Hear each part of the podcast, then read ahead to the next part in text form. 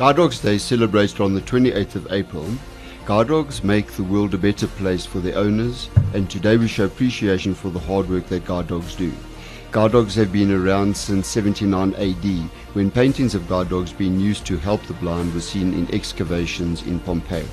During the 17 and 1800s, historians and anthropologists encountered more observations of guide dogs through nursery rhymes and stories. In the early 1900s, training of guide dogs began with the establishment of the Guide Dogs for the Blind Association in 1934.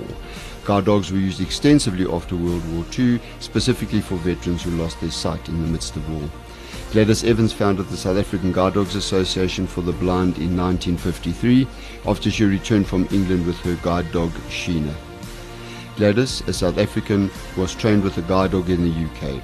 A guide dog enhanced her life so much that she aspired to make guide dogs accessible to other South African citizens. We welcome Joel van Stavel and Tammy Fasahi into studio. Joel has a career at South African Guide Dogs spanning three decades. He started as the assistant to the public relations officer and was introduced to Gladys Evans, founder of the association. His career progressed to fundraising and public relations. In 2008, he changed paths and became a guide dog trainer, qualifying as a guide dog mobility instructor. Over 13 years, Joel has trained 90 dogs. I think I have to repeat that. He has trained 90 dogs. In September 2020, Joel was appointed as HOD of puppy raising. His task is to recruit and train puppy raising volunteers, and he works closely with the puppy raising supervisors. Tammy Fasahi is a volunteer puppy raiser. She is an account manager with The Salt, an influencer marketing company, an avid cyclist, triathlete, and outdoor enthusiast. Tammy was inspired to get involved as a puppy raiser after seeing how a close friend's life was improved dramatically after receiving a service dog. Tammy has raised two puppies, York and Preston, and is currently raising Kingston. We also have my precious Ginty in studio, and uh, we thought that best we leave Kingston outside because we thought that then the puppies are just going to take over. So welcome, Joel and Tammy. Thank you. Thank so you. I see the beginning of this quote is that inside every guide dog beats the heart of a puppy raiser. So I suppose you've got to be careful what you do because uh, it's sort of an input-output system with the guide dogs. And I suppose puppy raisers need to be a very, a very special kind of person, able to draw boundaries with dogs, because I mean Labradors can be fiercely naughty creatures, while at the same time allowing them to be kind and being able to sense and meet the needs of the person you link them with. Yes, at this, well, puppy raisers come from all walks of life. We basically have to train them to be good handlers. Mm-hmm. We we train them and we teach them how to handle their particular puppy, all under our supervision, and uh, hopefully at the end we get a good guide dog out of it. So it's it is a it's a, a tough job, but it's, it's a rewarding job at the end. So you say that if you get a successful guide dog, so are there guide dogs that don't become sorry, are there puppies that don't successfully become guide dogs? Not all our dogs will make it as guide dogs. Okay. Not all our dogs will make it as a service or autism support dog. Okay. Um, it's just the way of life. Not all of us are doctors, and not all of us are lawyers, and so it's just a career that the dog undertakes. So we we would then obviously try and select the best that we can. And I assume all your puppy raisers don't make it by the same token. John, you're being very polite.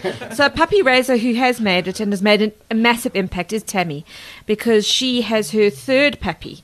And I remember when I got my Ginty bug, she was, oh, I've got to get another one. My heart is beating for this puppy.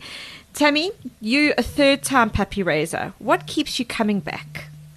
Oh, I think, um, look, I, I'm a very driven person um, I like reaching a goal and coming into this and starting off with wanting to give more than just money um, was was quite a driving force for me. So um, yeah, it's it's amazing when your your puppy that you get at, at, at eight weeks old is so cute and fluffy and everything you do with that dog plays such a key role in it becoming something great one day. So um, yeah, my, my second guide dog, uh, my second guide dog, Puppy Preston, um, was placed with his person last year, and just to see how that little girl's quality of life has improved, um, has just yes, I, I did cry a lot um, having to give him up, but it just motivated me more to get more involved and.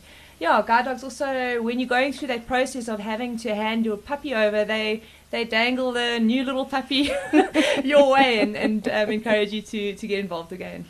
So, Tammy, um, Preston, who was recently featured on the cover of, of the Guide Dog um, magazine, which is, is a huge accolade, a very good looking boy.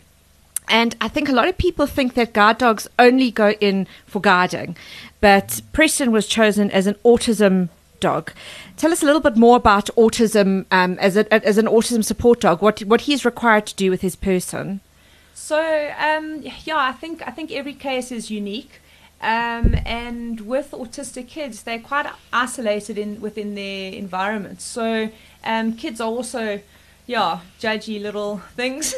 and if there's a child that that is not exactly like everybody else, they they tend to get shunned. Um, and these dogs really just help with confidence. Um, you know, they, they really help with, um, you know, drawing people to them and they become a lot more engaging within their environments.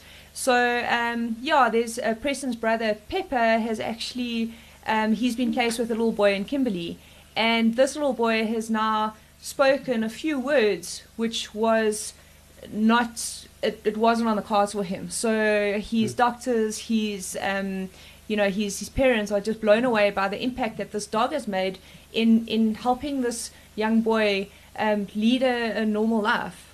I think that's remarkable. You've spoken Preston and Pepper and I know that Ginty is from the G litter. Joel, why is it that the dogs you choose a name from a certain letter of the alphabet? All all dogs bred by the association go through the alphabet. Um, so we'll in a year we can easily go right through from A to Z. Yeah. Um, it's just so that we can keep track of where when the dog was born, how old the dog is, which part of uh, which litter is from. Because you'll have a G litter this year and you'll have a G litter next year, mm. so um, it would just it's more for our records and we know where the, where it comes from. So I'm going to ask a little bit of science and a little bit of feeling. So I I mean dogs I, I love dogs. I mean I've got dogs of my own and there's there's a level at which the connection with the dog is it's an almost holy space to to occupy. So while the work element of the dogs, whether it be the autistic support dogs or the guide dogs for the, the visually impaired, the, there's a level at which that relationship with the dog is critical to the well the well-being of the person who's got the guide dog. Is that something that is overtly stated by the guide dogs? Not. Um, the, I would I would say that the guide dog improves a person's life and mm-hmm. then becomes part of their life. Mm-hmm. Uh, so the the level of emotion is higher. Mm-hmm the science behind it, no idea. so, so I agree. I mean, the, our relationship with animals is sort of purely magic a lot of the time. And the, the, the There's no science; it's just magic. this is such magic. Absolutely. Yeah. So, what other spheres do the dogs go into? So, we've spoken a bit about autism. We've spoken about um, guard dogs for the blind. Are there other areas where dogs are used? We also train service dogs, which okay. are basically for f- people with uh, physical disabilities, mm-hmm. uh, people in wheelchairs. Where that particular dog is trained to assist the person with their disability, um, opening doors, picking up things that have fallen onto the floor, um, even assisting with the shoes or untying the shoe, or not untying the shoes, taking the shoe off the foot sure. um, for a person in a wheelchair. Um, in that kind of sense, the dog would assist the person. And the person, our basic training is the dog needs to do certain things. The person takes the trainer, the training a little bit further, where they can train the dog to do particular things for them because ah, everybody's okay. disability is different. Okay. Um, some people are more capable, some people are less capable. So you also lead the people who are given the dogs as to how to train them to do specific things related to their disability. That's for sure. We, okay, we have sure. to train. Even the guide dog is, is, trained for a blind person, but the blind person takes it a step further and mm-hmm. trains it a little bit Amazing. because they they get the skill. Okay. Tammy, in terms of costs, so you know you you raise this beautiful puppy. What what costs are involved for you? Corin, thank you for bringing that up. It's it's actually a key issue because um, you know guide, there there can only be so many guide dogs or, or service dogs raised um, according to how many puppy raisers you have. So and each puppy raiser only takes one puppy at a time. So it really is um, critical for for guide dogs to have volunteer puppy raisers. Um, so that they can ensure that they, these dogs can be placed with, with mm. people eventually. So um, yeah, I think what what drew me, and a lot of people don't know this. So what drew me to the program as well was yes, I want to give in my time. I, I want to. It's my charity. I'm getting involved. Um, the key thing here was that when I approached SA Guide Dogs, um, I was really blown away by the cost that that guide dogs cover. So they cover all the food, they cover all the the um, tick and flea hmm. um, vet bills. So as you you as a puppy raiser, you don't pay one cent, um, which is amazing. You give up your time. You um, need to attend um, your training sessions. Um, and and what's also nice about it is that if you go away, so I mean we go away on our annual holidays. Um, if you need someone to look after that dog, you don't have to find someone to help you. You phone guide dogs; they will place that dog um, with another puppy raiser um, for, for that time that you've gone away. So it really is quite easy, quite simple. Yes, it is a commitment, and yes, you need to be dedicated. But remember, we're part of this journey, and, and there's a mm. goal at the end. So, you know, we all need to put in the effort, but really, there's no cost involved as a puppy raiser, um, which is which is amazing. And Joel, you don't only look for puppy raisers, but weekend homers. So Tammy spoke about going away. So some people um, are able to maybe give a dog a home over a, a, home over the weekend, not necessarily to commit to the weekly training sessions. Yes, we do have uh, a platform for weekend homers. Um, basically, we want the weekend homer to be closer to guide dogs in the guide dogs vicinity, which is Sandton Bryanston area, so that we can actually um, go out and check up on the home before we place the dog in the home, and also make sure that our dog is safe in the environment. So the selection criteria is is quite stringent, obviously, because yes. this is a very special animal, and I think by the time the guide dog is fully trained, you're looking at about 120,000 rand investment in the dog. Possibly more. Possibly you, more. if you are looking at if you have to count everything, including salaries paid and everything mm. else it could be around about, and, and, and this is a some thumbs up figure, it's about 500,000 easily. Oy. So, what do you need to be? If, if, if I am a puppy raiser and I'm very impressed that my Ginty is behaving so well, I mean, I'm really like, oh my word, maybe it's, yeah, I'm not behaving, but Ginty's behaving so well. Maybe it's because Joel is here. Um, Joel, in, in terms of what qualifies people to be a puppy raiser? Time, big heart, and a lot of patience. and that's it. So as long as you've got time, a if big heart, and a lot of patience. That's it. Um, we will we will basically do the rest with you, and you just need to be there on time when we're doing various training sessions and um, just have the time available to, to join us in a training session as well. Tammy, I think also um, a lot of people, the question that I get asked the most is how do you give this dog up?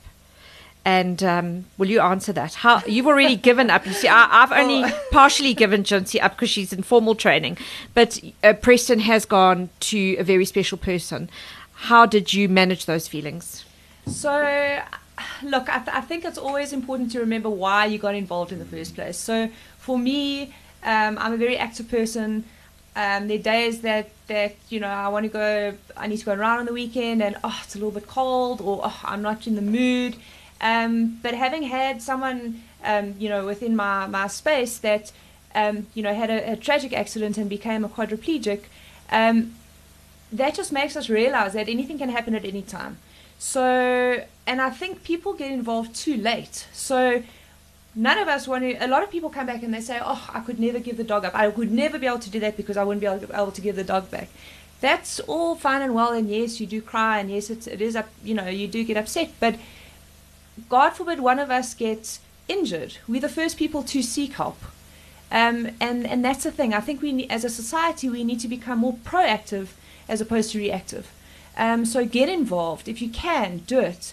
Um, yeah, saying goodbye to the, the dog was, yeah, it's hard. But the thing is, you're in that, that process, you're on that journey, you're doing it for a goal. So what I loved about the process was that I was updated on his on, on Preston's progress. So, you know, all of a sudden he could do this and the trainer would let me know. And then he could do that. And then all of a sudden it becomes like, wow, my boy, this little puppy that used to eat my pool net is amazing. You know, he's becoming amazing. Like how how do how do you do that? It's just incredible. So uh, it also seems to me that, particularly in your case, you need quite a uh, enlightened work environment. because there seems to be, I mean, we're sitting in studios where you work, and it seems that the the idea that you have done this kind of, well, I mean, service to your community is welcomed, and that there's an openness in your um, in your work environment. Is that common? So that is one of the things that, that is a big challenge for for guide dogs, um, and and it's access to to um, you know to to specific places. So be it shopping centres, workplaces, restaurants. Um, and the thing is that what people need to understand and, and it's all about education, it's all about awareness. So we need to expose our puppies. We have a checklist, we need to expose our puppies so that they can be comfortable in certain environments. Um, they can't flinch at the sound of a printer. Mm. They can't, if someone's phone goes off, they can't flinch. Um, if, uh, you know, walking inside a shopping center, um, they can't pull things off the shelf. So the more exposed they get, the better working dogs they can become. Mm. Um, so it is. I mean, I'm very lucky here at Infinity. Um, these guys are all dog lovers. They actually, yeah. If, if I don't have Kingston with me, they don't even talk to me. but uh, yeah, I mean, if I do have him, everyone comes for a cuddle, and and it's a, really great environment. The main thing is just being, you know, and and I want to stress this that if you do have a full time job make arrangements with your with your um, employers to to you know chat to them about it, educate them on it, and explain how important it is for exposure. Um, and yeah, more nine times out of ten, they'll welcome the dog into your environment. Joel, what is the, the journey of a guide dog? So a puppy raiser receives this gorgeous, beautiful, bundle cuddly little joy. bundle of joy at um, seven so weeks. no, it really is a bundle of joy. Look, they, you know, they we won't go into those stories, but you receive this gorgeous puppy at seven weeks. What what is the process then? Okay. Um, basically, it's it's with the puppy raiser for about 16 months, give or take. It could be more, it could be less.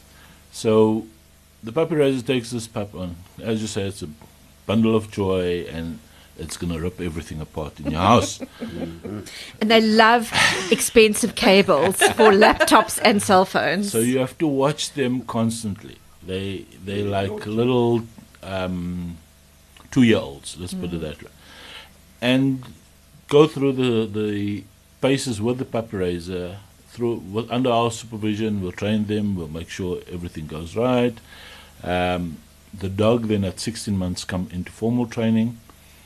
Formal training, the the trainer that has the dog would expose the dog even further, because the puppy raiser's job has basically been done exposing the dog to various shops, various noises. So we'll just expose it further uh, train it on various escalators and cars and buses and whatever we can find. Training it to be a guide dog, to lead somebody. And also, the trainer themselves have to undergo a blindfold walk with their dog. So they basically test drive the dog for mm. the first time. And then, after about six months of training, the trainer would then contact the a blind person um, and we have a class of four blind people at a time. So one trainer would train four blind people with four different dogs, and they would train for four weeks with their dog. And then after that, it, they would have a lifetime of freedom, independence, and mobility. No, that's amazing. So I, I, don't know if I've just watched too much Netflix or something, but I've got uh, one final one final set of questions. Dogs have been used in a variety of contexts to assist people. I mean, we've got everything from prisoners, kind of raising dogs to help them with their rehabilitation. We have got dogs who have been used with war veterans to assist them with their post traumatic stress disorder. What is the range of things that you've mentioned children with aut- or maybe even adults with autism? So autism dogs, you've mentioned service dogs for people with physical impairments, and you've mentioned for the visually impaired. In South Africa, is there a broader range of where dogs are used to assist humans? Cur- currently, all I know, we train guide dogs, service dogs, and autism support Okay. dogs. And there are people who train um, pet therapy dogs. Okay. Uh, there's also, I think, if I'm not mistaken, there's also um, a, like an epileptic Oh, yeah, dog that's out there. Yeah. I don't know exactly what the name is for Yeah. it, but we don't train it. Um, and yeah, it's a, it's just amazing what dogs can do Mm. for people. Um, I've seen personally a, a dog that I've trained for a young lady where the first time I trained her, she had no form of direction, Mhm. which means she would get lost just stepping out of the building. She wouldn't know where north, south, or east is. Not that a lot of us know, know this, but uh, so I trained her with the dog, and she was just out of school. And the dog, I wouldn't say the dog changed her life. She changed her life because of the dog. Mm. And today she's a full working person, Yeah. married, had a boy. Well, met a boy and got married and living a normal life. And amazing. that's purely I, I could put it down to the dog.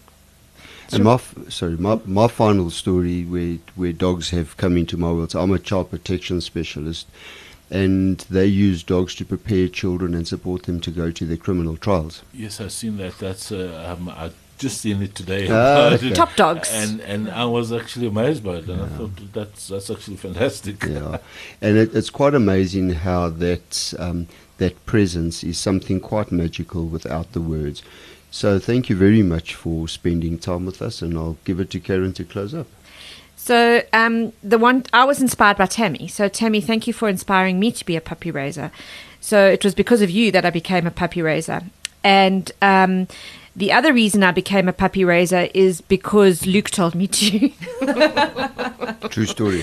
So I had undergone a particularly traumatic experience in my life, and Luke and my therapist felt that it would be very good for me and very, very important for me to be a puppy raiser. I don't know why I'm getting so emotional. and it said that it takes an extraordinary dog to give someone an ordinary life.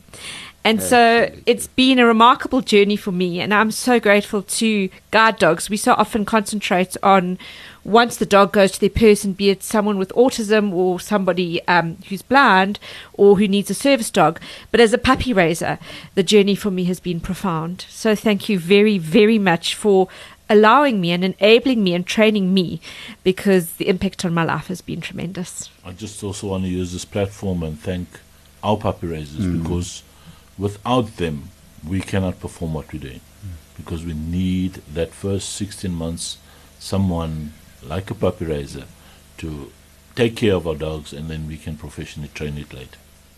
So, Joel, in talking us out of the interview, how do people get hold of the guide dogs if they want to be said puppy raiser? Well, they can have a look at our website, which is www.guidedogs.org.za, and there's various application forms for um, being a puppy raiser, or they can just send an, uh, an email to info at guide dogs, and we'll be in contact with them. Brilliant. Well, thank you very much to Joel and Tammy and to the two dogs who joined us, who are lying beautifully under the table, kind of a testament to the fact that they can behave. That's what a week. I like their owners. and tune in again uh, when we uh, tackle other interesting or controversial or just generally fun topics. Thank you very much from Society Superheroes.